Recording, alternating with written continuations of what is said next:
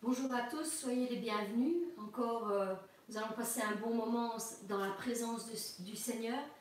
Vraiment que l'Éternel puisse vous bénir au-delà de vos espérances, qu'il puisse euh, encore toucher vos cœurs et euh, vous fortifier encore dans tout ce que vous passez. Nous allons commencer avec ce chant qui dit Ton amour, ta puissance. Vraiment, merci Seigneur pour ton amour et ta puissance qui encore va couler, Seigneur, au milieu de tous les foyers qui se sont joints avec nous et qui vont élever ton nom euh, ensemble avec nous. Soyez bénis, mes bien-aimés.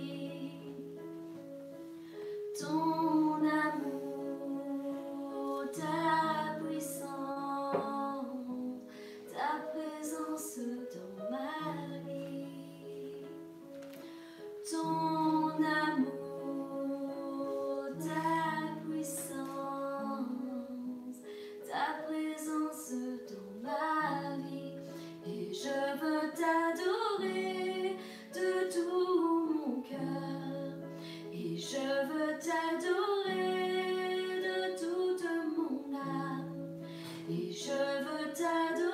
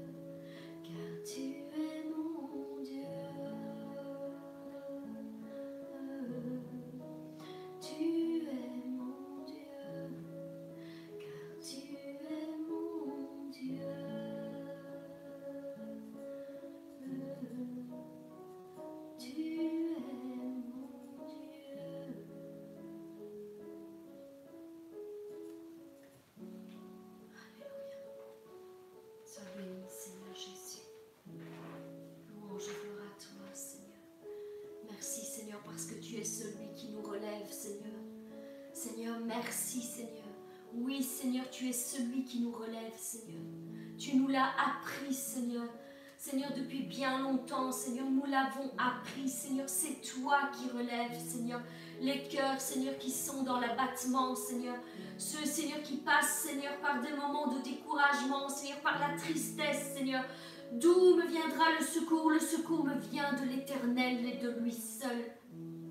C'est pourquoi je veux lever les yeux vers toi, Seigneur, et te demander, Seigneur, de venir au secours de tous mes frères, mes sœurs, Seigneur, qui sont encore, Seigneur, dans ces moments, Seigneur, de tristesse, Seigneur, ces moments, Seigneur, de découragement, Seigneur, ces moments, Seigneur, d'abattement, Seigneur, afin que tu tendes ta main d'en haut, Seigneur, et que tu les relèves, Seigneur, que tu les relèves, Seigneur, afin, Seigneur, qu'ils puissent, puissent, Seigneur, tenir, Seigneur, sur leurs jambes, Seigneur, debout, Seigneur, par ta grâce et ta bonté, Seigneur.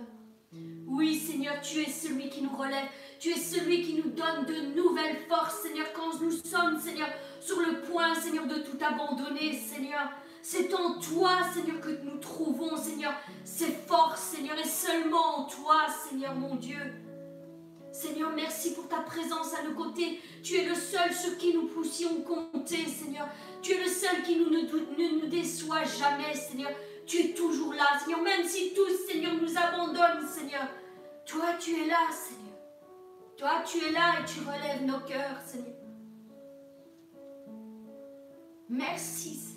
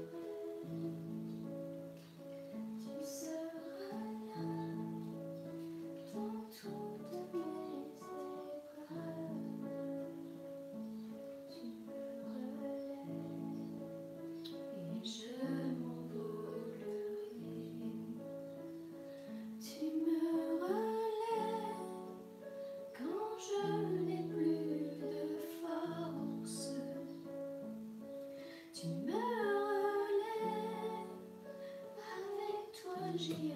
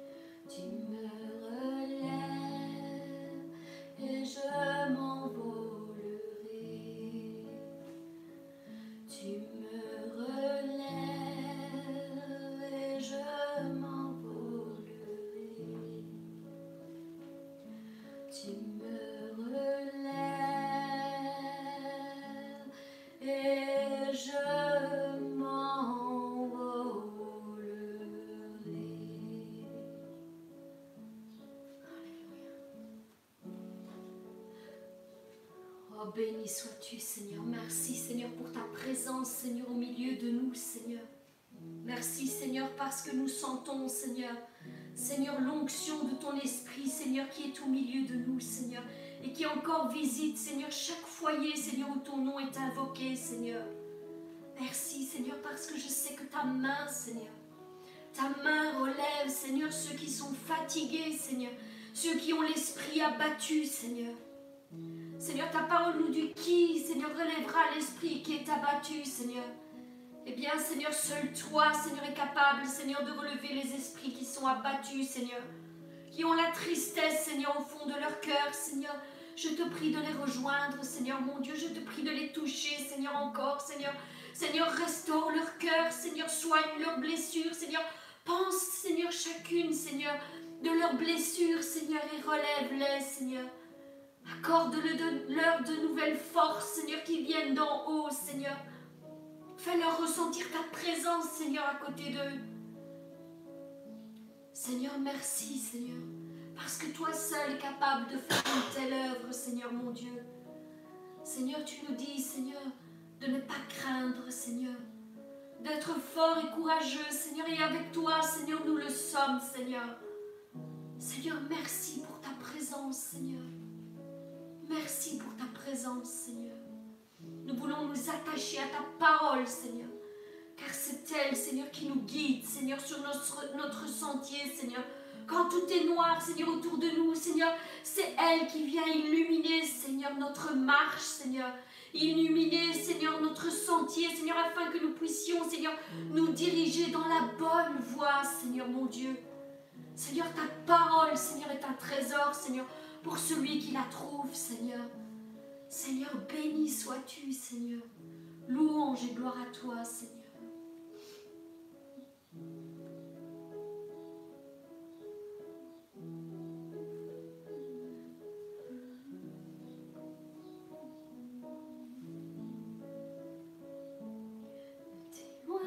pas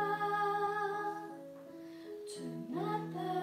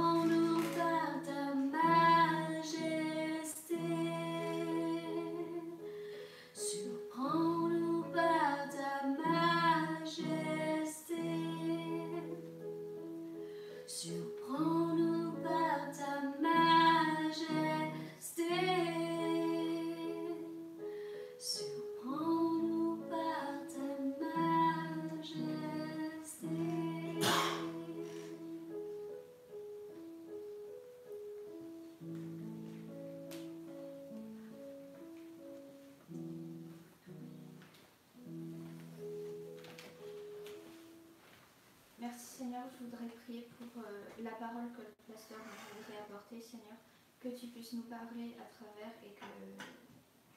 Amen. Amen. Soyez bénis.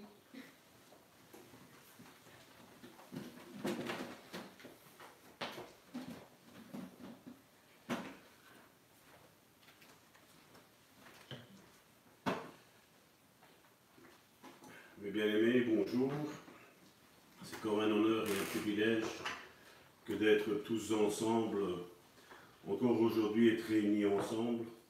C'est vraiment une grâce. Ici en Belgique aujourd'hui, nous fêtons euh, la fête des mères. Et euh, justement, comme le frère Alain Orban a mis euh, sur, sur les commentaires de YouTube, c'est la fête des mères, mais c'est aussi la fête de l'Église. L'Église qui est cette mère poule, cette mère qui, qui prend soin de, de chacun de ses de ses fidèles. Et comme nous avions vu euh, la, semaine dernière, donc nous avons vu comment on reconnaît les caractéristiques d'un véritable apôtre. Et euh, aujourd'hui, j'aimerais parler aussi des autres, des autres ministères, parce que, comme je dis toujours, l'Église n'est pas basée sur un seul ministère ou sur une seule personne. L'Église est, est, cette main, cette main tendue de l'homme, mais aussi, et premièrement, la main tendue de Dieu. Donc cinq doigts, cinq ministères pour l'Église, qui ne sont pas que cinq personnes, ça en peut être 10, ça peut être, ça peut être 15, ça peut être 12, ça peut être 23 ou que sais-je dans une Église. Je sais que Dieu équipe son corps parce que le temps que nous sommes en train de vivre, comme nous l'avions dit, l'Église est vraiment dans, dans ce tournant. Et d'ailleurs, je remercie euh, parce que durant la semaine, nous avons fait un live avec un pasteur d'Italie et ça a été vraiment un moment euh, hyper béni où euh, vraiment même l'Église a reçu le message de cette nouvelle outre que Dieu est en train de faire et nous devons nous préparer parce que je crois qu'on commence déjà à déconfiner, mais je crois qu'à un moment donné, l'Église va, va reprendre de plus belle. Malheureusement, pour certains, ça va aller mal, mais pour d'autres, il va y avoir une extension de, la présence, de la gloire de Dieu, des ministères qui vont être euh, boostés, qui vont être poussés de l'avant, parce qu'il y a un impulse qui est là de la part du Saint-Esprit qui, qui, sait ce qui est en train de, se passer dans le monde. Nous le savons, nous, en tant que chrétiens, que le monde ne va pas aller euh, de bien en bien, il va plutôt aller de mal en mal. Et euh, je crois que l'Église va, va, être un phare, va être un phare qui va orienter, qui va diriger, euh, je ne vais pas dire les, politiques, parce que bon, nous avons juste le, droit de, prier pour eux, pour qu'ils prennent des bonnes décisions, mais je crois que le temps que nous sommes en train de vivre, je crois que nos politiques vont aller tout droit dans le, placement euh, du règne de l'Antichrist. Et nous devons, nous, en tant qu'Église, euh, lever notre voix, ne plus avoir peur et arrêter d'avoir un petit peu tous ces, langages religieux euh, que nous entendons aujourd'hui malheureusement. Donc comme je le disais, nous avons étudié les, caractéristiques pour reconnaître un véritable apôtre. Et donc là, c'était le, point de départ, je veux dire, de, la nouvelle outre. Et ici, aujourd'hui, nous allons voir un petit peu les caractéristiques d'un prophète, c'est mon premier point. Les caractéristiques d'un prophète. Donc la prophétie est la capacité de communiquer la pensée et le cœur de Dieu dans une situation bien spécifique. Je répète, la prophétie est la capacité de communiquer la pensée et le cœur de Dieu dans une situation bien spécifique. Et d'ailleurs, la Bible nous dit que tous les chrétiens peuvent prophétiser. Et là, nous le voyons dans 1 Corinthiens, chapitre 14, à partir du verset 31. 1 Corinthiens, chapitre 14, verset 31. Car vous pouvez tous prophétiser. Il dit bien car vous pouvez tous prophétiser successivement, afin que tous soient instruits et que tous soient exhortés. On voit que c'est cette capacité-là de la prophétie. Hein. Euh, on va voir un petit peu après, parce que bon, généralement, quand on prophétise, on pense qu'on est prophète, mais c'est faux. Ce n'est pas ça. Mais ici, la Bible a dit qu'on peut tous prophétiser, et on voit le but de la prophétie. Le but de la prophétie est d'instruire et d'exhorter. Et d'ailleurs, Jésus lui-même, qu'est-ce qu'il nous a dit Dans Jean chapitre 10, verset 27, Mes brebis entendent ma voix. Je répète, mes brebis entendent ma voix. Je les connais et elles me suivent. Quand tu es une brebis du Seigneur, oui, tu peux entendre la voix du Seigneur. Même si aujourd'hui sur YouTube ou sur Facebook, nous avons euh, certains, euh, certains enseignements qui disent le contraire, qui traitent la personne qui entendent des voix de schizophrène. Je veux dire que quand ceux, ceux qui entendent la voix du Seigneur ne sont pas des schizophrènes. Ceux qui entendent la voix du Seigneur sont des enfants légitimes de Dieu qui les entendent. Maintenant, il peut y avoir ces problèmes euh, psychologiques, je ne dis pas le contraire, mais le Seigneur nous a assuré, c'est Jésus qui parle, ils disent que ces brebis à lui entendent la voix du Seigneur. Et il ne faut pas oublier que le fait d'entendre la voix de Dieu ne fait pas de nous un vrai prophète. Certains entendent pour la première fois de leur vie une parole prophétique et pensent qu'elles sont d'emblée, voilà, je suis prophète. Mais avoir la fonction de prophète implique plus que simplement recevoir des paroles prophétiques. C'est ça qu'aujourd'hui il y a un déséquilibre et je pense qu'ici nous allons remettre un équilibre. D'ailleurs, nous allons euh, aujourd'hui nous allons clôturer un petit peu ceci avec la nouvelle outre, avec euh, les, ministères qui sont présents dans l'Église. Euh, pour ceux qui veulent, Johnny, il y a mon adresse mail qui est là. Donc vous écrivez, vous inscrivez là. Nous allons, dès qu'il va y avoir le déconfinement qui va être euh, fini, nous allons au sein de l'église Le Bon Samaritain, nous allons euh, étudier plus en profondeur. Ici, je donne des grandes lignes, parce que malheureusement, aujourd'hui, comme je dis, le faux essaie toujours de copier. Et euh, je n'ai pas envie de donner du pain à manger à tous ces copieurs. On a envie de rechercher la face de Dieu. Nous avons envie de rentrer dans ce que Dieu veut, cette dernière ligne droite qui nous est mise à nous en tant qu'Église dans ces derniers jours.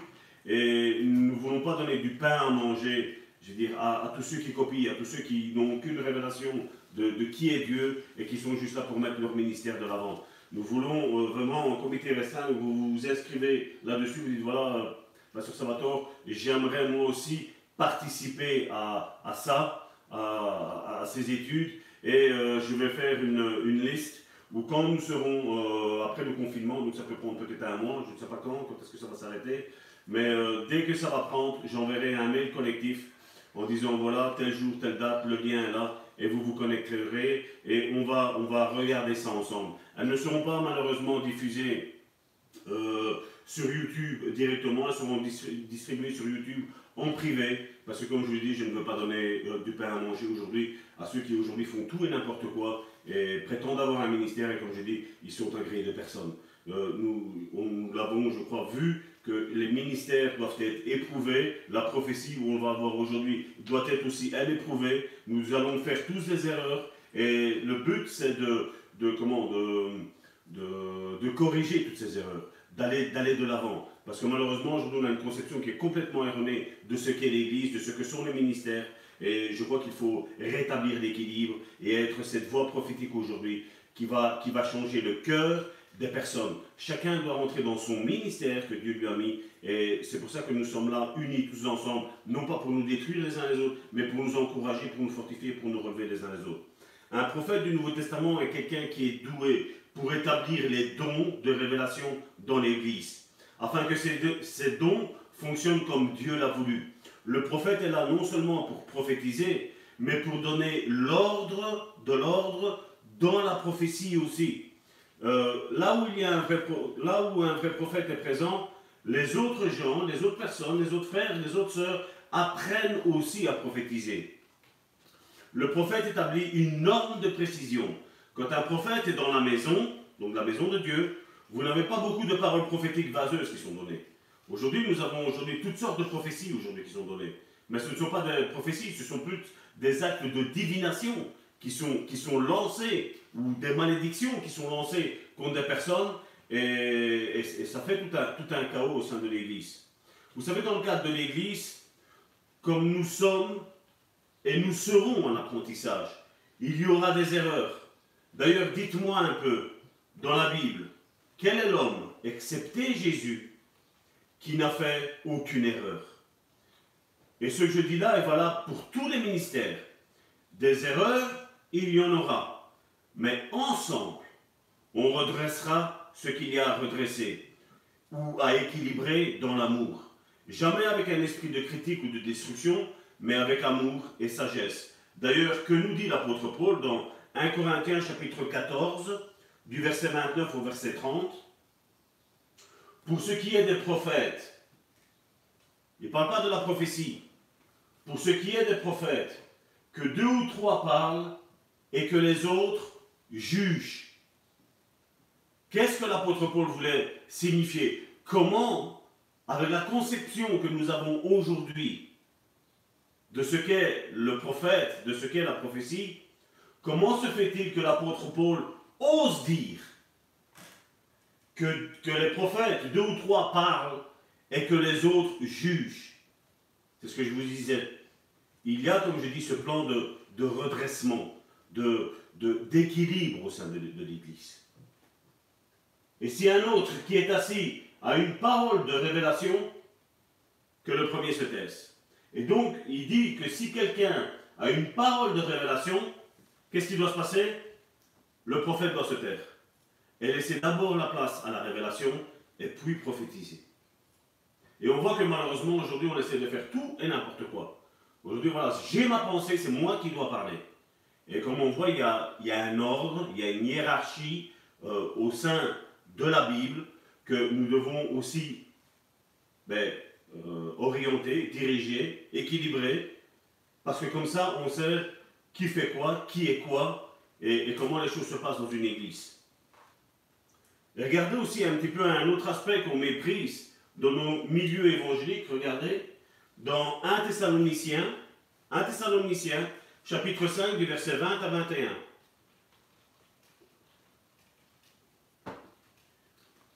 Ne méprisez pas les prophéties. La question que je voudrais te poser, mon frère, ma soeur, si tu es dans une église où on te dit que ici on ne prophétise pas, pose-toi des questions. Parce qu'il est mis ne méprisez pas les prophéties. Ça veut dire de ne pas les faire taire, mais au contraire de les faire dire. Ne méprisez pas les prophéties, mais examinez toutes choses, retenez ce qui est bon. Ça vous semble pas bizarre? Dans un premier temps, il dit qu'il ne faut pas se taire mais qu'il faille parler. Mais dans un deuxième temps, il dit qu'il faut examiner. Et dans un troisième temps, il faut retenir ce qui est bon. retenir ce qui n'est bon n'est pas, pas ce que nous nous pensons. Je pense ce qui m'arrange. Non.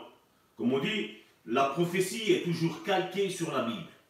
D'ailleurs, aujourd'hui, quand on regarde la majeure partie des prophéties qui sont données, la majeure partie des prophètes qui, qui proclament certaines choses et qui sont contraires à la parole de Dieu, pour moi, ce sont déjà des, faux prophètes. Je ne leur lance pas la pierre parce que certainement, ils n'ont pas eu des ministres de Dieu à leur côté pour pouvoir les équilibrer, pour pouvoir les orienter, pour pouvoir les enseigner. Parce que la, Bible nous parle qu'il y avait des écoles de prophètes, la Bible nous parle. Si vous prenez l'Ancien Testament, il y avait ces écoles de prophètes. Et donc Paul nous dit clairement qu'il y aura des erreurs. À cause peut-être d'un manque de délivrance, parce que n'oublions pas ça aussi, le manque de délivrance dans la vie d'un chrétien va faire aussi en sorte que, comme je dis toujours, Dieu lance sa parole, donne sa parole. Donc, elle le lance à notre esprit. Notre esprit, qui est régénéré, donc on a accepté le Seigneur, la donne à notre âme. Notre âme, si elle est tenue, liée, par un exemple, par des dons de divination qu'il y a eu dans la famille, mais la prophétie pure de Dieu rentre dans l'âme, donc c'est comme si c'est de l'eau claire qui rentre dans une âme qui est de l'eau souillée, et elle vient se mélanger dedans. Et puis, là, elle est relâchée par le corps, donc par notre bouche, nous relâchons ce qu'il y a, et si nous n'avons pas une âme délivrée, nettoyée, sanctifiée, purifiée, eh bien, la prophétie qui, va être donnée va faire en sorte qu'il y aura des choses qui ne seront pas bonnes. Si j'ai une dispute avec un frère ou une sœur, ben, je vais plutôt avoir tendance à prophétiser des choses mauvaises contre cette personne-là, que si elle ne se répond pas, il va y avoir ci, si elle ne se répond pas, il va y avoir là, mais ce n'est pas une prophétie de Dieu. Ça, c'est une prophétie, comme j'appelle moi, des sentiments, parce que j'ai quelque chose vis-à-vis -vis de quelqu'un d'autre. C'est pour ça que dans l'Église, il est très très important de ne rien avoir l'un contre l'autre, de ne pas avoir la moindre animosité, d'avoir cet amour comme l'apôtre Paul nous l'a décrit dans 1 Corinthiens chapitre 13. Parce que 1 Corinthiens chapitre 13 est quelque chose qui purifie ton intérieur. Et ça, c'est ce qu'il faut, il faille rechercher. Il ne faut surtout pas interdire la prophétie, mais il faut la laisser se développer et expliquer comment on retient ce qui est bon et comme je disais, pas ce qui ne me plaît pas. Dire voilà mon frère, ma soeur, comme je dis, on n'est pas là pour faire un jugement et commencer à dire devant tout le monde. Non, c'est de prendre la personne à l'aparté, seul à seul, et dire voilà mon frère, ma soeur, tu as prophétisé ça, regarde, la Bible, elle nous enseigne que ceci.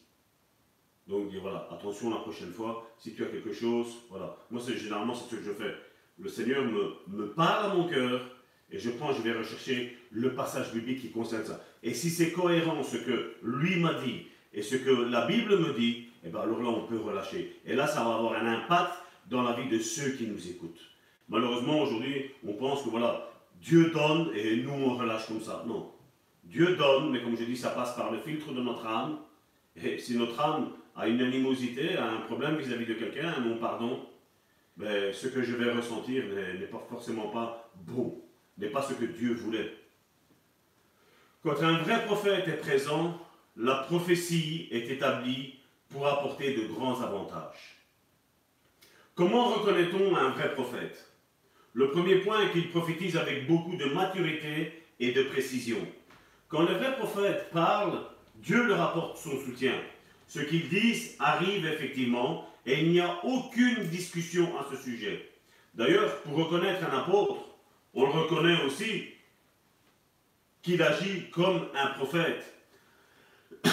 Parce qu'il est vrai que l'apôtre, donc le premier, sait exercer les autres, ministères. D'abord, il fait son travail d'apôtre, mais quand il manque un prophète, quand il manque un évangéliste, quand il manque, un pasteur, quand il manque un docteur, ben, lui, fait son travail d'apôtre, mais en même temps, il vient remplacer les autres. La même chose, l'apôtre peut prophétiser, peut, peut faire le travail de prophète, excusez-moi peut faire le travail de prophète. Qui le fait dans l'Église? Ben, Le prophète ou l'apôtre peut faire le travail de prophète. Mais un évangéliste ne pourra jamais faire le, prophète. Un, un, pasteur ne pourra jamais faire le prophète. Le docteur, la même chose. Je veux dire, apôtre, prophète, évangéliste, pasteur, docteur. On sait faire par là, donc de, de gauche à droite, mais de droite à gauche, c'est impossible à faire. Ça, c'est quelque chose malheureusement qui aujourd'hui n'a pas été encore compris, je pense, au sein de la majeure partie des églises. Et c'est quelque chose où, comme je dis, il faut mettre l'équilibre dans, dans cette église pour avoir cette nouvelle outre. La deuxième, le deuxième point de, de la caractéristique du prophète, c'est que un prophète, il ouvre les cieux pour que les autres entendent. Quand les prophètes parlent, ils ouvrent un portail et la révélation de Dieu se répand au travers de lui. Si vous vous approchez suffisamment d'un prophète, vous entendrez, vous entendrez aussi Dieu. Là, on le voit dans 1 Samuel, chapitre 10. 1 Samuel, chapitre 10, du verset 9 à 12. Dès que Saül eut tourné le dos pour se séparer de Samuel, Dieu lui donna un autre cœur. Et tous ces signes s'accomplirent le jour même. Lorsqu'ils arrivèrent à Gibéa, voici une troupe de prophètes vint à sa rencontre. La troupe de prophètes, c'est ce que je vous disais, c'est l'école de prophètes. La même chose quand, Samuel était auprès de, de, son père spirituel, ben, il était à l'école. Il était en train d'apprendre. Il a entendu la voix de Dieu, mais il ne savait pas que c'était lui. Et c'est ça que, aujourd'hui, malheureusement, aujourd'hui, tout le monde se lève comme ça. Et voilà, je suis prophète, je suis apôtre, je suis pasteur, je suis docteur, je suis évangéliste. Mais il y a des caractéristiques. La Bible, la Bible nous parle clairement. Ici, aujourd'hui, je n'ai pas pris trop de versets bibliques, mais quand nous allons faire les études ministère par ministère, là, il va y avoir toutes les références qui vont être prises aussi bien du Nouveau Testament, mais aussi de l'Ancien Testament. Parce que pour moi, l'Ancien et le Nouveau ne font qu'un. Il n'y a pas, il n'y a pas deux, il n'y a pas deux, il n'y a pas, il a pas de, deux, choses différentes dans la Bible. Il y a un Ancien et un Nouveau Testament. Mais nous allons voir que comment Dieu agissait dans l'Ancien Testament, c'est de nouveau applicable dans le Nouveau Testament. Lorsqu'ils arrivèrent à Gébéa, voici une troupe de prophètes vint à sa rencontre. L'Esprit de Dieu les saisit et il prophétisa au milieu d'eux. Tous ceux qui l'avaient connu auparavant vinrent, virent qu'il prophétisait avec les prophètes. Et l'on se disait l'un à l'autre dans le peuple,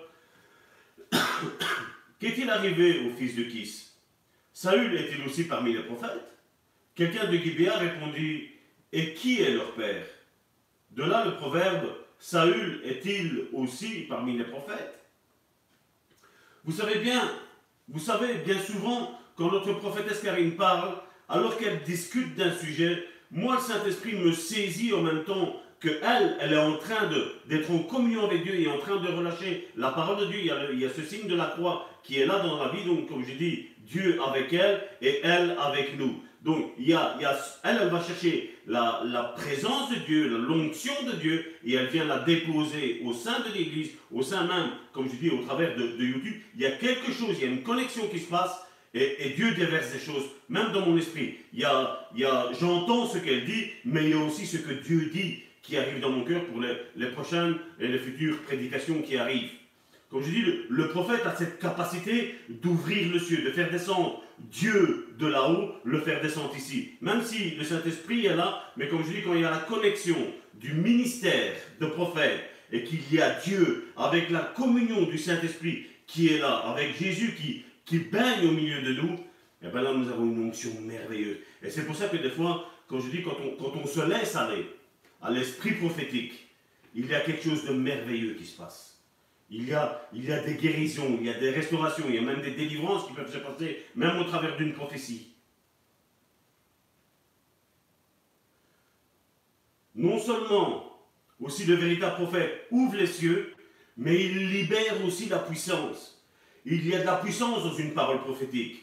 Quand une vraie parole de Dieu est déclarée dans l'atmosphère, elle a le pouvoir de changer des situations. C'est pour ça que quand, quand on voit certains hommes de Dieu dire tel Élie, dire voilà maintenant pendant trois ans il ne pleuvra plus, la chose est arrivée. Il y a une manifestation de, de la puissance de Dieu au travers du prophète qui peut, comme je dis, elle ne, sera pas présente avec l'évangéliste, le pasteur et les docteurs, mais elle peut être présente avec le prophète, mais elle peut être aussi présente avec l'apôtre qui est là aussi. Parce que comme j'ai dit, il sait faire ce, il sait faire ce travail-là. Tantôt, il prêchera en tant qu'apôtre, mais tantôt, l'apôtre pourra prêcher en tant que prophète, il pourra prêcher en tant qu'évangéliste, il pourra prêcher en tant que, que pasteur, et il pourra prêcher en tant que docteur. Chose que, comme je dis aujourd'hui, malheureusement, les églises qui sont aujourd'hui calquées sur un pasteur, ben, l'église, c'est une église de pasteurs, c'est tout. Il n'y a, il a rien d'autre. Et malheureusement, nous voyons aujourd'hui l'état de l'église. Le troisième point, une autre chose que le prophète fait, c'est de vérifier aussi les prophéties. Quand il y a un prophète parmi vous dans l'église, votre église devient un endroit sûr pour que d'autres personnes apprennent à prophétiser. Parce que comme j'ai dit, c'est une école. C'est une école. Les démons ne vont pas encourager les, les, paroles, les, les, prophéties vaseuses.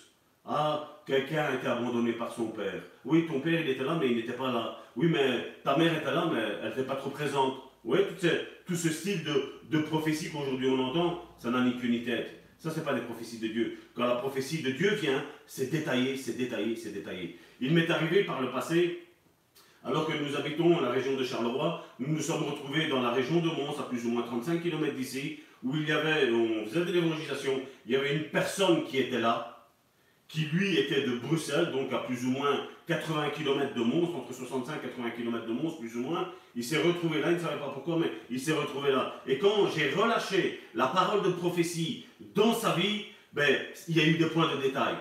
Je suis daltonien, mais j'ai pu lui dire à travers la prophétie, j'ai pu lui dire, tu es rentré dans une chambre, les, rideaux étaient de telle couleur, le, lit était de telle couleur, la femme était habillée comme ça, comme ça, comme ça, comme ça, la position du lit était mise dans, cette situation-là, tu as dit ça, elle a dit ça, vous avez fait ci, vous avez fait là. Il y avait, il y avait vraiment tous les points, tout était précis, tout était calqué sur la vérité, et pas sur quelque chose comme on dit, non, oui, euh, Dieu t'aime, mais tu n'arrives pas à... Non, quand le prophète parle, c'est quelque chose qui est, précis. C'est vraiment, vraiment direct.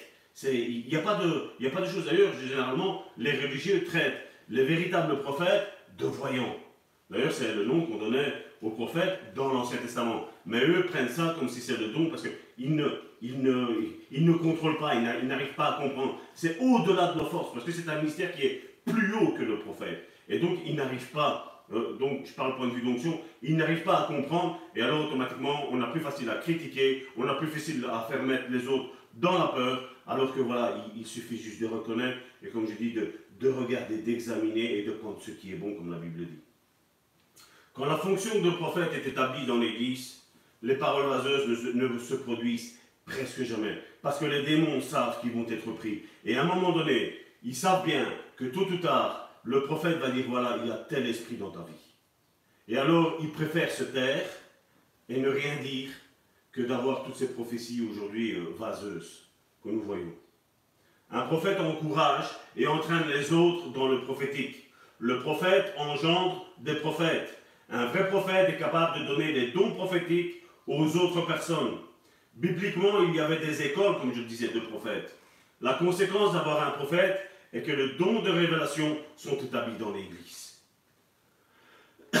Ça, c'est un petit peu un résumé de ce qu'est de ce la fonction et les caractéristiques d'un prophète dans une Église. Le deuxième point que nous allons voir aujourd'hui, c'est la caractéristique d'un docteur. Le troisième ministère est celui de docteur. Euh, un docteur n'est pas seulement quelqu'un qui donne des informations comme aujourd'hui on a, le docteur n'est pas une personne qui utilise un canevas ou un schéma. Un docteur aujourd'hui, dans les églises traditionnelles où il y a un pasteur, comme je dis, dans les églises traditionnelles pastorales, on peut nommer, il y a un pasteur qui est là, qui de toute façon, on va nommer un autre pasteur quand lui sera en mauvaise situation. Mais on va bien prendre le ministère d'évangéliste et on veut bien prendre le ministère de docteur. Parce que pour eux, ce sont des ministères qui sont moindres par rapport au pasteur. Mais alors on prend un docteur parce que ben voilà, il a étudié beaucoup de livres. Alors euh, voilà, il a été dans telle école biblique. Alors on le prend en tant que docteur.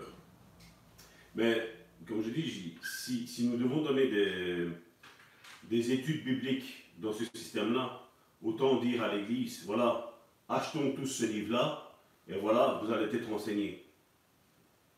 Le, le docteur n'a pas ça, il n'a pas un schéma, un véritable ministère de docteur n'a pas ça dans la tête. il y a un moment donné, il est saisi par le Saint-Esprit, c'est quelqu'un qui est tout le temps dans la parole de Dieu, c'est quelqu'un qui est tout le temps dans, dans la prière, et, et, Dieu lui donne des révélations sur, sur des points bien précis. L'objectif d'un docteur n'est pas seulement de communiquer des faits. Un ministère de docteur est d'impartir de la compréhension. Le livre de Proverbes a beaucoup de choses à dire au sujet de la valeur d'acquérir de la compréhension.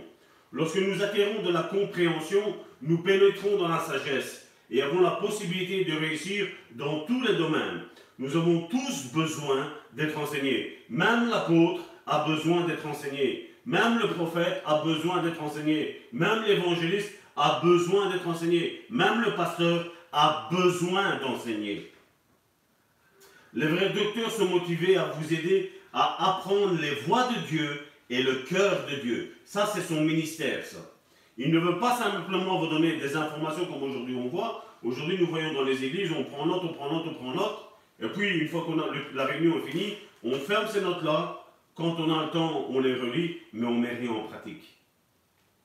Le, but du docteur, c'est pas ça. Le but du docteur, c'est qu'à votre tour, vous ayez une soif en rentrant chez vous de chercher la face de Dieu, de chercher la parole de Dieu, de méditer la parole de Dieu et d'être en communion avec le Saint-Esprit. Ça, c'est le véritable docteur, ce qu'il a envie de faire dans la vie des frères et des sœurs. Ils veulent vous donner une révélation sur comment marcher avec Dieu et profiter des bénédictions de Dieu. Un vrai docteur n'essaye pas de vous impressionner avec tout ce qu'il sait. Son but n'est pas de se mettre de l'avant comme tous les autres ministères, parce qu'aujourd'hui, comme je dis, quand un ministère est tout le temps mis de l'avant, c'est là qu'il y a le danger de l'orgueil. Son but n'est pas de se mettre de l'avant, ce qu'il dit ne semble pas dur ou compliqué. Ce qu'un docteur dit généralement est très simple. Un docteur qui a une, communion avec Dieu intense va aller chercher des choses qui sont plus ou moins compliquées dans la parole de Dieu. Et quand il va les, quand il va les, les donner en semence au peuple de Dieu, c'est quelque chose qui va être facile. C'est quelque chose qui va être simple. La capacité aussi d'un docteur, c'est aussi que quand vous vivez une situation bien précise, à un moment bien particulier, il est capable de vous dire, voilà, tu es en train de vivre cette histoire de la Bible. Il y a, le docteur a une capacité de tout le temps prendre euh, les situations de nos jours et dire voilà, dans la Bible c'est ça. C'est ce moment-là qu'on est en train de vivre. L'Église est en train de passer par ça. Le monde est en train de passer par ça. Ce frère ou cette soeur est en train de passer par ça. Ça, c'est la capacité du docteur, ça, de faire ça. Le ministère du docteur est de prendre une vérité complexe et de la rendre simple. Vous pouvez reconnaître un vrai docteur à deux choses. Il aura faim et soif de la vérité et un amour pour la parole de Dieu. Deuxième point, il a une capacité, capacité à communiquer pour que les, autres frères les autres sœurs puissent bien comprendre. Quand vous entendez un docteur, les lumières s'allument.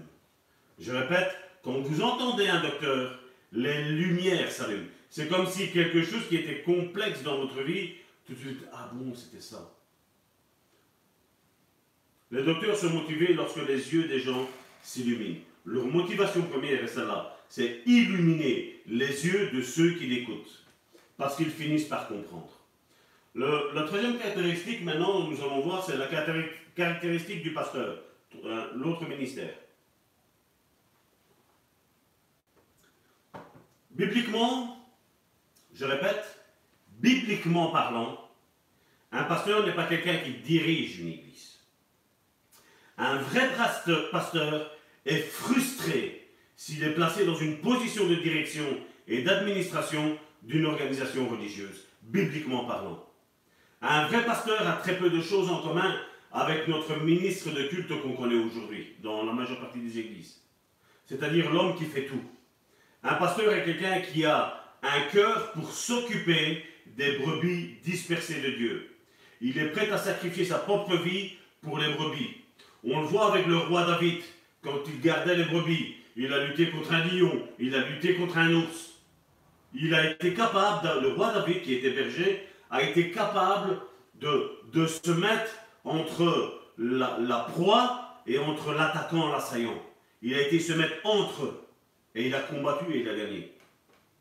Le plus grand souci pour le pasteur est que les brebis soient nourries, encouragées, protégées. D'ailleurs, un pasteur, quand il y a une dispute au sein de l'église, il a du mal. Il a du mal à gérer ça parce qu'il aime les deux personnes. Mais seulement un, véritable pasteur va savoir prendre la position de l'un, ce que l'autre a subi, et prendre ce que l'autre a subi et trancher justement. Quitte à faire du mal à l'autre, parce que l'autre a, trompé l'autre, il tranche. Il, a, il va avoir mal au cœur, mais il va le faire, parce qu'il a envie que la justice soit établie. Il a envie que les brebis soient nourries, encouragées et protégées. La marque distinctive d'un véritable pasteur est son désir d'être avec les gens. Un docteur aime se retrouver seul avec la Bible et étudier, mais un pasteur lui veut passer du temps avec les gens. Un pasteur veut leur rendre visite, parler avec eux et découvrir ce qui se passe dans leur vie. Je ne parle pas de la curiosité qu'aujourd'hui beaucoup ont, qui y rentrent, ils s'immiscent dans la vie des couples pour avoir des informations pour après les utiliser contre, contre ces personnages. Je ne parle pas de ça. Non, c'est essayer de comprendre s'il y a un problème et d'essayer de voir où l'ennemi est en train d'essayer de, de, creuser son trou pour, euh, pour attraper la brebis. Ça, c'est le cœur d'un pasteur. Beaucoup de vrais pasteurs n'aiment pas prêcher le dimanche matin. La caractéristique d'un dimanche matin ou dimanche après-midi ou dimanche au soir, hein, un, pasteur n'aime pas la prédication. Il préfère conseiller et encourager les gens à l'extérieur plutôt que de s'asseoir dans un bureau et préparer un message. Pour lui, c'est un temps perdu, parce que lui, ce qu'il veut, c'est le bien-être des brebis. Même si, comme je dis aujourd'hui, on a pris, voilà, les brebis, le, pasteur donne à manger. Non, le brebis conduit les brebis, et les brebis mangent là où, les, brebis sont. Un véritable pasteur veut consacrer sa vie à avoir le peuple de Dieu en sécurité, bien établi et en pleine croissance. La plupart des églises ont plusieurs vrais pasteurs et nous devons les honorer. Les vrais pasteurs sont un don de Dieu et sont indispensables pour l'Église et dans l'Église. La, cinquième caractéristique, c'est celle d'un évangéliste. Donc c'est le dernier des cinq ministères et, celle d'évangéliste. Les évangélistes ont l'onction pour faire naître des bébés dans le royaume et ils le font partout. Là où la situation, où, là où ils marchent, ils savent qu'ils sont conduits de Dieu, ils savent qu'il va y avoir une brebis qui est perdue du Seigneur et que eux vont être le point de relais entre le Seigneur et l'Église. Et il y aura l'évangéliste qui sera au milieu, qui, portera cette brebis à l'Église d'abord, pour qu'elle soit en communion avec Dieu ensuite. Les évangélistes ont l'onction pour faire naître des bébés dans le royaume, et comme je dis, ils le font partout. C'est naturel pour un évangéliste de voir naître de nouveaux bébés. Quand ils font un voyage, la personne qui est à côté d'eux dans un avion, elle va certainement être sauvée. Parce qu'il va vouloir parler de ce que le Seigneur a fait dans sa vie et de ce qu'il veut faire dans sa vie. Parce que aussi, le don de révélation est relâché. C'est pour ça que quand euh, une église a les cinq ministères qui sont là, et, qu'un évangéliste écoute la voix prophétique, écoute la voix du prophète, ben, il, y a, il, a, un bénéfice pour dans sa vie parce que le don de révélation va être relâché aussi dans la vie de celui à qui est à côté de lui. Quand il arrive à l'hôtel, alors que l'hôtelier le conduit dans sa chambre, mais lui, il va le conduire dans, dans la chambre du Seigneur. Donc, c'est un petit peu, voilà, un petit peu comment un évangéliste lui agit. Un évangéliste, partout où il va, ben, partout il laisse la carte du Seigneur. La carte de visite du Seigneur, il la dépose. C'est tellement naturel pour un évangéliste de faire cela que très souvent, il ne se réalise pas lui-même qu'il est un don de Dieu. Parfois, les évangélistes condamnent les autres de ne pas faire la même chose qu'eux, parce que voilà, ils ont envie que tout le monde fasse comme eux. Ils ne, ne réalisent pas que c'est un ministère, donc c'est un service, un service qui est donné. Donc on sert les autres. Comment reconnaissez-vous un évangéliste? Très facilement. Les évangélistes font constamment naître des, bébés. Donc si vous êtes un vrai évangéliste dans votre église, ben, les rangées de sièges à côté de chez vous, il y aura tous les enfants spirituels que vous aurez aidés à naître qui seront là à côté d'eux. L'un des moyens par lesquels un évangéliste opère, c'est aussi par les miracles. Le miracle est un don qui est prédominant dans la vie de l'évangéliste.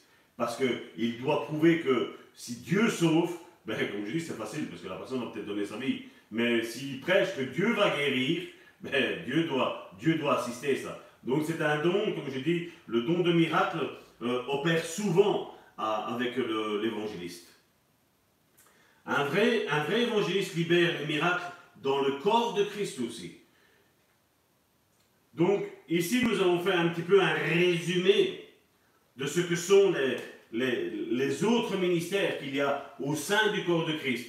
Et l'importance de discerner un vrai ministère. C'est pour ça que j'ai voulu un petit peu parler de tout ça. J'ai parlé, j'ai fait une étude spéciale, rien que pour le ministère d'apôtre, parce qu'aujourd'hui, vous savez, avec le temps qu'on est en train de courir, vous savez, l'ennemi a compris. D'ailleurs, euh, il n'y a pas récemment, on m'a envoyé que donc un pasteur euh, euh, ministériel, on va dire, qui dans son église, voilà, c'est lui qui est pasteur, a déjà anticipé que voilà, les autres ministères sont, sont des dons qui sont juste donnés à l'église. On a minimisé. On minimise le don d'apôtre, le ministère d'apôtre. On minimise le, ministère de prophète. On minimise l'évangéliste. On minimise le, docteur. Seul son ministère à lui, celui de pasteur, est important dans l'Église.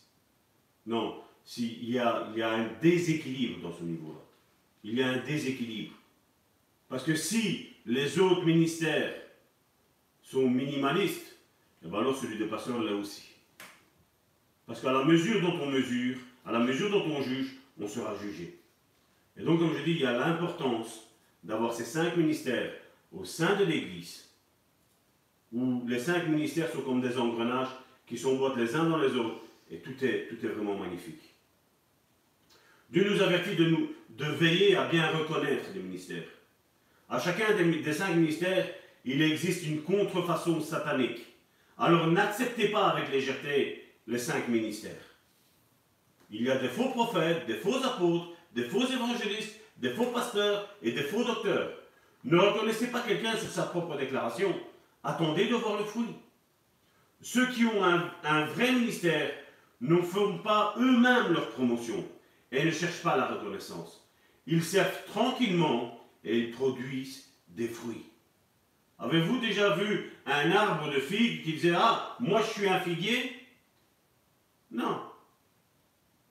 Non. L'arbre se tait. On commence à reconnaître quand le printemps arrive, les feuilles commencent à sortir. Donc selon les feuilles, on peut reconnaître que voilà, il y a un figuier. Mais vous avez en même temps, vous avez ce fruit qui commence à sortir aussi, en même temps que les feuilles. Et là, on reconnaît qu'il y a une figue. On reconnaît l'arbre, Jésus l'a dit, au fruit qu'il porte.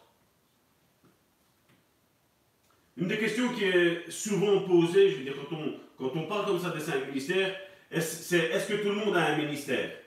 Je vais vous dire oui. Maintenant, pas forcément dans les cinq ministères. Car on le voit dans 1 Corinthiens chapitre 12, verset 28.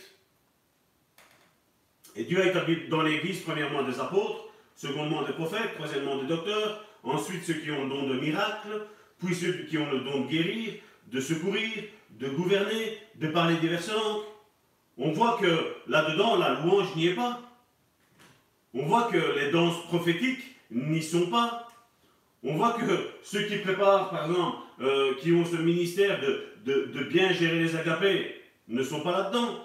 On voit ceux qui s'occupent de la sonorisation, ils ne sont pas là-dedans. On ne voit pas ceux qui sont là au service du nettoyage.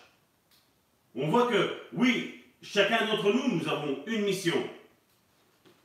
Ce sont des ministères, un service qui ne sont pas notés, mais qui ont une fonction primordiale aussi au fonctionnement du corps du Christ. D'ailleurs, Paul utilise le corps du Christ comme un corps humain. Et le corps humain a des fonctions vitales et d'autres moins vitales, mais qui ne sont pas moins importantes. Elles sont aussi importantes. Et je crois que si on doit regarder l'Église, les cinq ministères sont cette fonction vitale pour que le corps soit en pleine forme. Mais, comme je dis, il y a les autres ministères qui, qui sont aussi importants, qui ne sont pas moindres. Ils sont sur le même niveau, le même niveau que les cinq ministères. Là où les cinq ministères sont établis, tout le corps est fortifié et tous les membres sont équipés. C'est ce que Ephésiens chapitre 4, vous pouvez le prendre, je ne l'ai pas pris aujourd'hui, mais Ephésiens chapitre 4, verset 11 jusqu'à 18-19, il, est mis que voilà, les, cinq ministères sont donnés pour l'édification du corps afin que tous nous parvenions à la, à la stature et, à la, et à, la, stature parfaite de Christ. Ces cinq ministères sont donnés pour, pour qu'on croit. On croise tous. Même, même l'apôtre a besoin. C'est pas parce qu'il est mis en premier que l'apôtre, voilà, il est arrivé, c'est fini. Il est, c'est bon, il n'a plus rien à savoir. Si, il a encore besoin d'apprendre. Tout le monde a encore besoin d'apprendre. Et ça, c'est ça, c'est fait exprès pour que chacun d'entre nous, nous ne tombions pas dans l'orgueil. Que nous nous attendions que l'apôtre s'attend au prophète, que l'apôtre s'attend à l'évangéliste, que l'apôtre s'attend au pasteur, que l'apôtre s'attend aussi au docteur. C'est fait pour tous les ministères. Et chacun d'entre nous, et, c'est ça que euh, l'apôtre Paul dans Corinthe, il dit, il fait normalement, vous auriez dû être des maîtres en matière. Il fait jusqu'à quand je vais être avec vous? Qu'est-ce que, qu'est-ce, que, qu'est-ce que vous faites? Vous êtes encore au, lait, alors que normalement, vous devriez manger un steak. Et aujourd'hui, les églises sont encore dans ce même niveau aujourd'hui. Aujourd'hui, je le mettais ici sur Facebook. Voilà, tu n'as pas besoin du Saint-Esprit pour aller à l'église. Hein. Il y a des personnes qui sont des destructeurs d'églises qui rentrent dans les églises hein, et ils n'ont pas de Saint-Esprit. Hein. Le Saint-Esprit est une puissance qui t'a été donnée. Une puissance pour manifester le ministère que Dieu a déposé dans ta vie. Le Saint-Esprit est une puissance pour manifester les dons qui est mis dans 1 Corinthiens chapitre 12.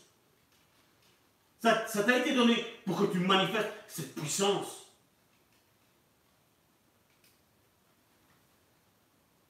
Une question qu'on nous pose aussi bien souvent, et ce sera ma dernière, ma dernière question,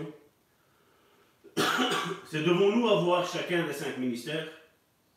Je vais dire non. Une église peut commencer, comme je dis, il suffit qu'elle a l'optique des cinq ministères, elle peut déjà commencer comme elle est là. Et, Dieu, va, faire voir qui est quoi au sein de l'église. Mais souvent, nous avons ceux qui ont un vrai ministère, sont dans l'église et pensent qu'ils n'ont qu'un don. Ils n'ont aucun ministère. Alors que le faux est tout le temps celui qui dit moi, moi, moi j'ai, moi j'ai, moi j'ai. Généralement, le vrai est une personne assez humble.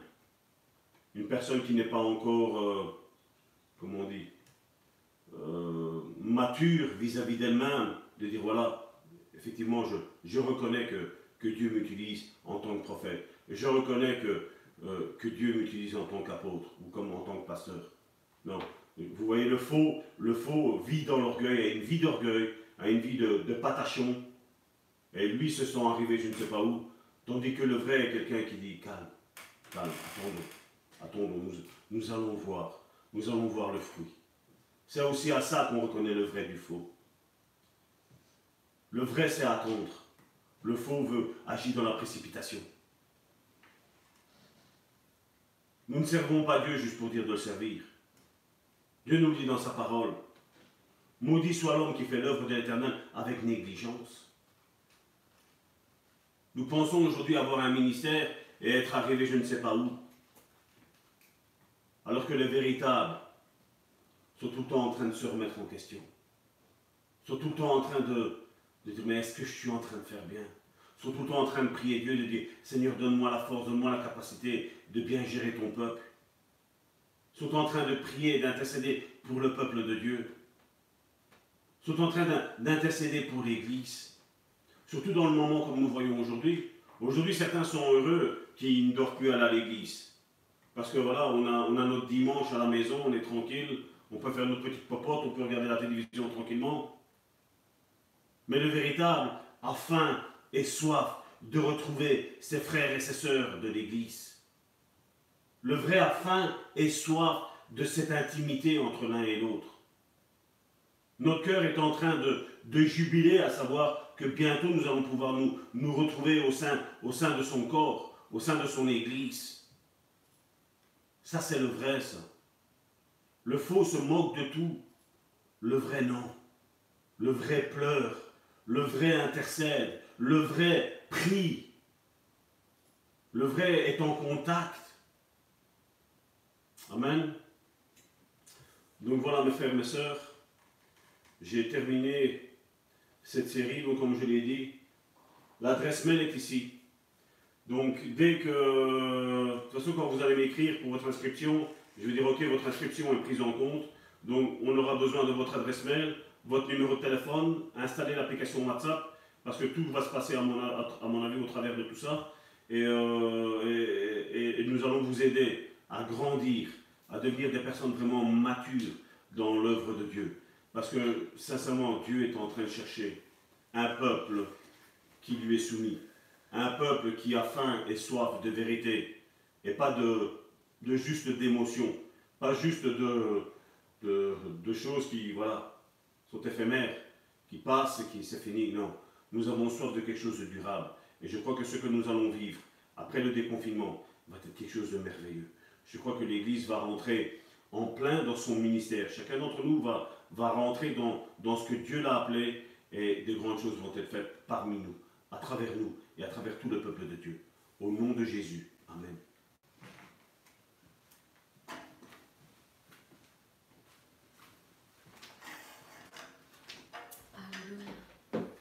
Soyez bénis, mes bien-aimés. Je suis certaine que cette parole que le pasteur nous a laissée euh, vous fortifiera et vous éclairera sur euh, la complexité euh, de la parole de Dieu parfois dans nos esprits, les faux raisonnements qui peuvent venir s'établir dans, dans, notre vie. Et je suis sûre que cette parole et la façon dont il vous a expliqué ces choses vous éclaireront et vous montreront quels sont les véritables et quels sont les faux. parce que nous avons besoin de nous accrocher à la véritable Église de Dieu euh, et, dénoncer aussi ce qui est faux. Euh, je voudrais euh, aussi prier pour les quelques cas qui ont été mentionnés tout à l'heure dans les commentaires. vraiment que le Seigneur puisse vous bénir abondamment et puissamment. Nous sommes de tout cœur avec chacun d'entre vous, même ceux qui ne se sont pas exprimés. je veux vraiment que le Seigneur puisse entendre cette prière et descendre par son esprit vous rejoindre car je sais que même des soupirs inexprimables que nous pouvons euh, euh, parfois laisser aller, quand les mots ne suffisent, plus pour exprimer ce que nous ressentons, même là Dieu le comprend, même là Dieu agit, parce qu'il voit la lourdeur, la pesanteur du fardeau que nous portons. Et euh, ce n'est pas parce que la parole n'a pas été exprimée que Dieu ne connaît pas, que Dieu ne sait pas. Vraiment, mes bien-aimés, soyez bénis puissamment euh, et que l'Éternel puisse vous rejoindre dans tous vos besoins. Je voudrais prier pour Aurélia qui a demandé qu'on puisse prier pour ses poumons. Elle a euh, une, insuffisance respiratoire, ses poumons ne fonctionnent qu'à 20%. Euh, Vraiment, Seigneur, que tu puisses bénir ma sœur Aurélia. Seigneur, je la présente devant toi, devant le trône de ta grâce. Seigneur, Seigneur, tu connais ta fille, Seigneur, mieux que nous-mêmes, Seigneur. Seigneur, tu connais son besoin, Seigneur. Seigneur, elle est, elle est venue vers toi, Seigneur, au travers, Seigneur, euh, notre chaîne, Seigneur, elle s'est jointe à nous, Seigneur. Et Seigneur, elle te demande, Seigneur, de, vraiment, Seigneur, d'agir, Seigneur, dans sa vie, Seigneur. Seigneur, je te prie d'étendre ta main, Seigneur, toi qui as payé le prix, un prix inexprimable, Seigneur. Tu as versé ton sang pour chacune de nos maladies, chacune de nos infirmités, Seigneur. Il n'y en a pas une, Seigneur, qui soit passée, Seigneur, euh, à, à côté, Seigneur. Tu as versé ton sang pour chaque maladie et chaque infirmité. C'est pourquoi je te prie, Seigneur, d'agir, Seigneur, maintenant dans la vie d'Aurélia, Seigneur. Et tends ta main sur ses poumons, Seigneur. Ce que l'homme ne peut faire, Seigneur, toi, mon Dieu, tu peux le faire, Seigneur. Tu peux le réaliser dans la vie de ma sœur, Seigneur. Seigneur, que ses poumons, Seigneur, commencent à reprendre vie, Seigneur, à reprendre, Seigneur, euh, Seigneur, leur, euh, euh, fonction première, Seigneur, comme toi tu les avais créés, Seigneur, au départ, Seigneur. Seigneur, que toute infirmité, que toute maladie, Seigneur, soit chassée au nom puissant de Jésus-Christ. Je te demande, Seigneur, d'agir maintenant, Seigneur. Libère ses poumons, Seigneur. Fais de nouveau entrer l'air, Seigneur, librement, Seigneur. Seigneur, tu, Seigneur, tu, enlèves, Seigneur, toute cette oppression, Seigneur, cette pression qui est dans, dans, dans ses poumons, Seigneur, et qui l'empêche de respirer pleinement, Seigneur. Libère ta fille, Seigneur, maintenant, au nom puissant de Jésus-Christ, je te le demande, Seigneur. Agis avec puissance, Seigneur. Agis avec autorité, Seigneur. Rejoins-la, Seigneur, maintenant, Seigneur. Et Seigneur, aide-la, Seigneur. Pourvois, Seigneur, aussi pour elle, Seigneur. Seigneur, qu'une pleine respiration puisse, Seigneur, arriver, Seigneur, dans sa vie, Seigneur, afin que ses poumons, Seigneur, retrouvent, Seigneur, 100%, Seigneur, de leur activité, Seigneur mon Dieu. Je te prie pour elle, Seigneur, je te prie d'étendre ta main, Seigneur. Tu poses ta main, Seigneur, maintenant, Seigneur, sur, sur sa poitrine, Seigneur, et tu lui accordes, Seigneur, cette bénédiction, Seigneur, cette guérison au nom puissant de Jésus-Christ, Seigneur. Merci, Père, parce que je sais que tu es là avec elle, Seigneur. Tu es à ses côtés, Seigneur. En cet instant même, Seigneur, tu es à côté d'elle, Seigneur. Et tu l'agis, Seigneur, dans, sa vie, Seigneur. Tu agis, Seigneur, dans ce problème, Seigneur mon Dieu. Merci, Seigneur, pour ta présence, Seigneur, à ses côtés, Seigneur. Je veux aussi, Seigneur, te prier, Seigneur, pour ta fille Sylvie, Seigneur, qui a des problèmes de santé, Seigneur. Sylvie, Seigneur, a besoin de toi, Seigneur, maintenant, Seigneur. Seigneur, rejoins-la, Seigneur, dans ce problème, Seigneur. Rejoins-la, Seigneur.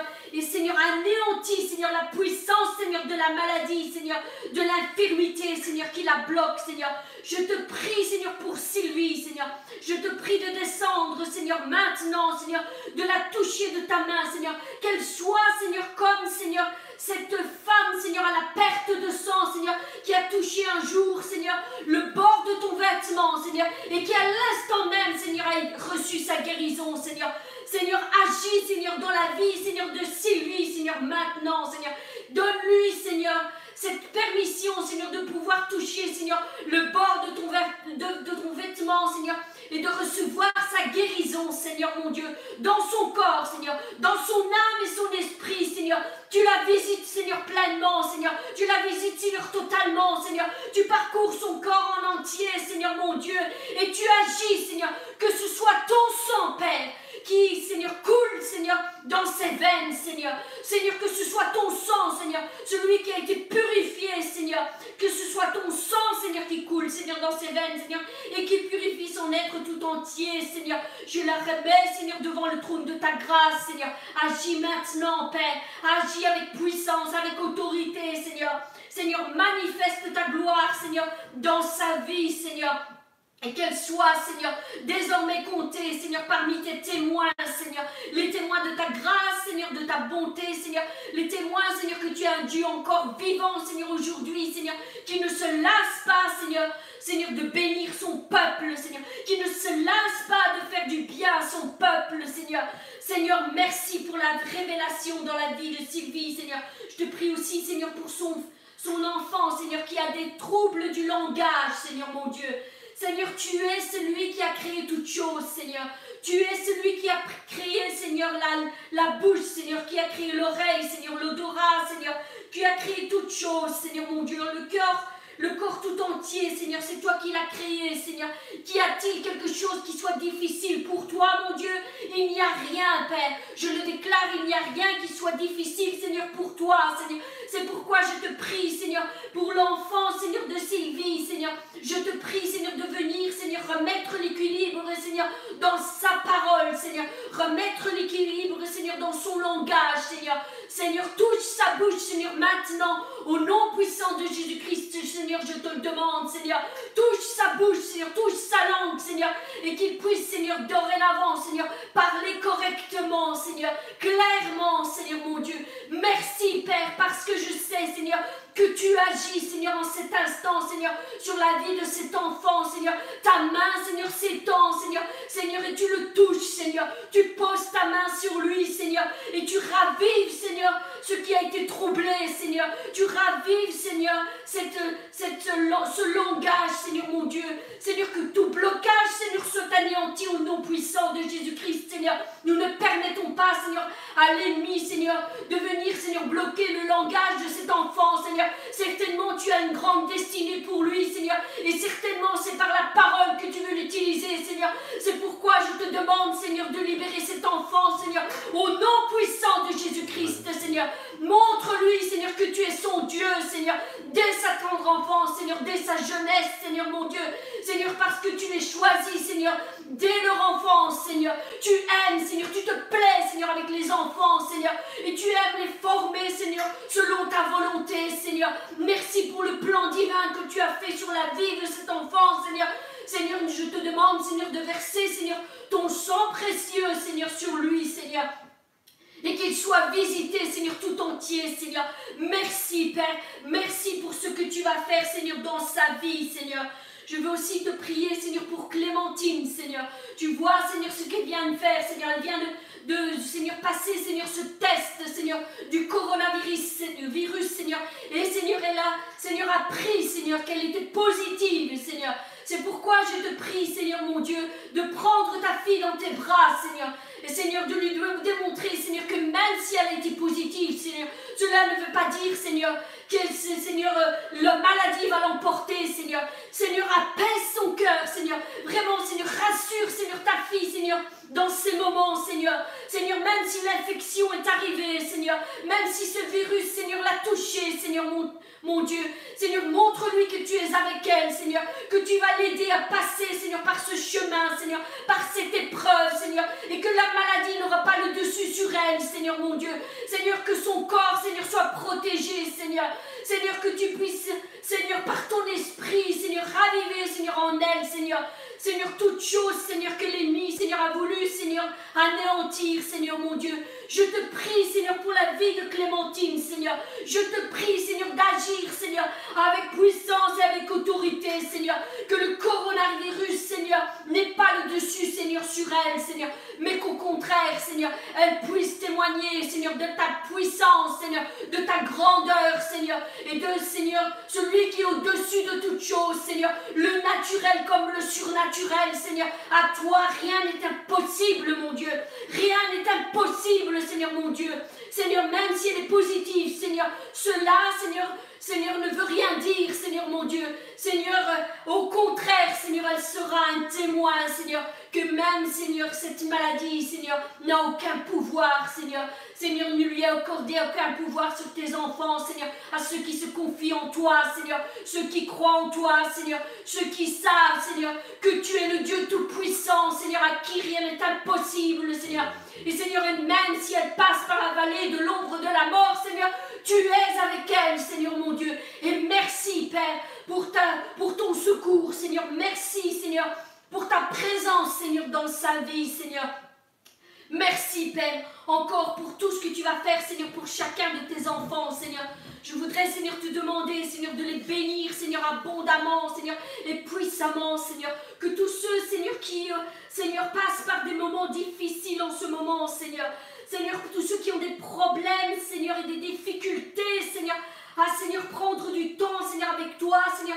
Je te demande, Seigneur, de les fortifier, Seigneur. C'est le temps, c'est le moment, Seigneur, de pouvoir se renforcer notre relation avec toi, Seigneur. C'est dans ce moment, Seigneur, que tu vas te révéler, Seigneur, dans la vie de plusieurs, Seigneur. Plusieurs ont fait cette cette prière, Seigneur, devant toi, se sont mis à genoux devant toi, Seigneur, et t'ont prié, Seigneur, pour leur conjoint, Seigneur, et t'ont prié, Seigneur, pour leur femme, Seigneur, et t'ont prié, Seigneur, pour leur mari, Seigneur, et t'ont prié pour leurs enfants, Seigneur. Seigneur, toi, du haut des cieux, tu entends, Seigneur. Tu entends et tu exauces, Seigneur. Et maintenant est venu le temps de la manifestation de ton esprit, Seigneur, dans beaucoup de foyers, Seigneur. Ils recevront une visitation, Seigneur. Oui, Père, je le déclare, c'est le moment de la visitation, Seigneur. C'est le moment où les choses vont changer, Seigneur. C'est le moment où les cœurs vont être transformés, Seigneur. C'est le moment où les cœurs vont être libérés, Seigneur. Où les familles vont être de nouveau ensemble, unies, Seigneur, dans le service, Seigneur. Et te serviront d'un même cœur, d'une même pensée, d'une même parole, Père. Merci pour cette bénédiction, Seigneur, euh, Seigneur. Merci pour cette bénédiction que tu déverses, Seigneur, dans la vie, Seigneur, de mon frère et de ma soeur, Seigneur, mon Dieu. Je te prie aussi, Seigneur, pour les enfants, Seigneur. Seigneur, il y a des enfants, Seigneur, qui sont, Seigneur, Seigneur, euh, prie, Seigneur, saisis par la peur, Seigneur, saisis par l'angoisse, Seigneur. Je te prie, Seigneur, de les visiter, Seigneur. Je te prie, Seigneur, d'apaiser, Seigneur, leur cœur, Seigneur. Montre-leur, Seigneur, que tu mets tes anges autour d'eux, Seigneur. Seigneur, et que tu les protèges et tu les gardes, Seigneur. Ils sont précieux, Seigneur, à tes yeux, Seigneur. Vraiment, Seigneur, que ces enfants, Seigneur, puissent recevoir, Seigneur, la paix, Seigneur, qui surpasse toute intelligence, Seigneur, qui surpasse toute intelligence, Seigneur. Nous ne pouvons pas la, comprendre, Seigneur. Nous ne pouvons pas intelligible, intelligiblement, Seigneur, Seigneur, la saisir, Seigneur. Mais, Seigneur, nous savons que quand ta paix descend dans le cœur de tes enfants, Seigneur, qu'ils soient petits ou grands, Seigneur, il vient calmer toute chose, Seigneur.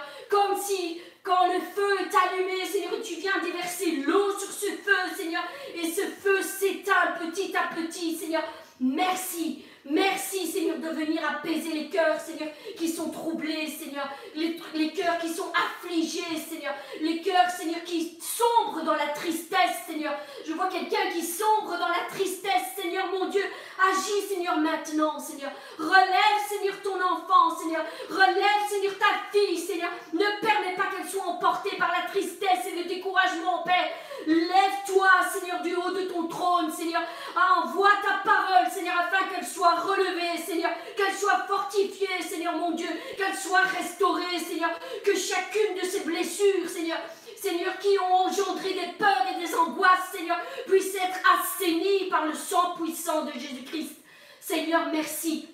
Merci pour l'œuvre incroyable que tu fais, Seigneur, encore, Seigneur, en ce jour, Seigneur. Merci de visiter, Seigneur, toutes les mamans, Seigneur. Parce qu'aujourd'hui, en Belgique, nous fêtons la fête des mères, la fête des mamans, de toutes les mamans qui ont mis au monde des enfants. Seigneur, je te prie, Seigneur, pour toutes ces mamans, Seigneur, que tu puisses les bénir, Seigneur, d'une façon particulière, Seigneur, que tu puisses, Seigneur, vraiment les visiter, Seigneur, consoler leur cœur, Seigneur, pour toutes celles, Seigneur, qui ont, Seigneur, euh, des afflictions, Seigneur, dues, Seigneur, à leurs enfants, Seigneur. Je te prie de consoler leur cœur, Seigneur. Je te prie de réunir de nouveau leur famille, Seigneur.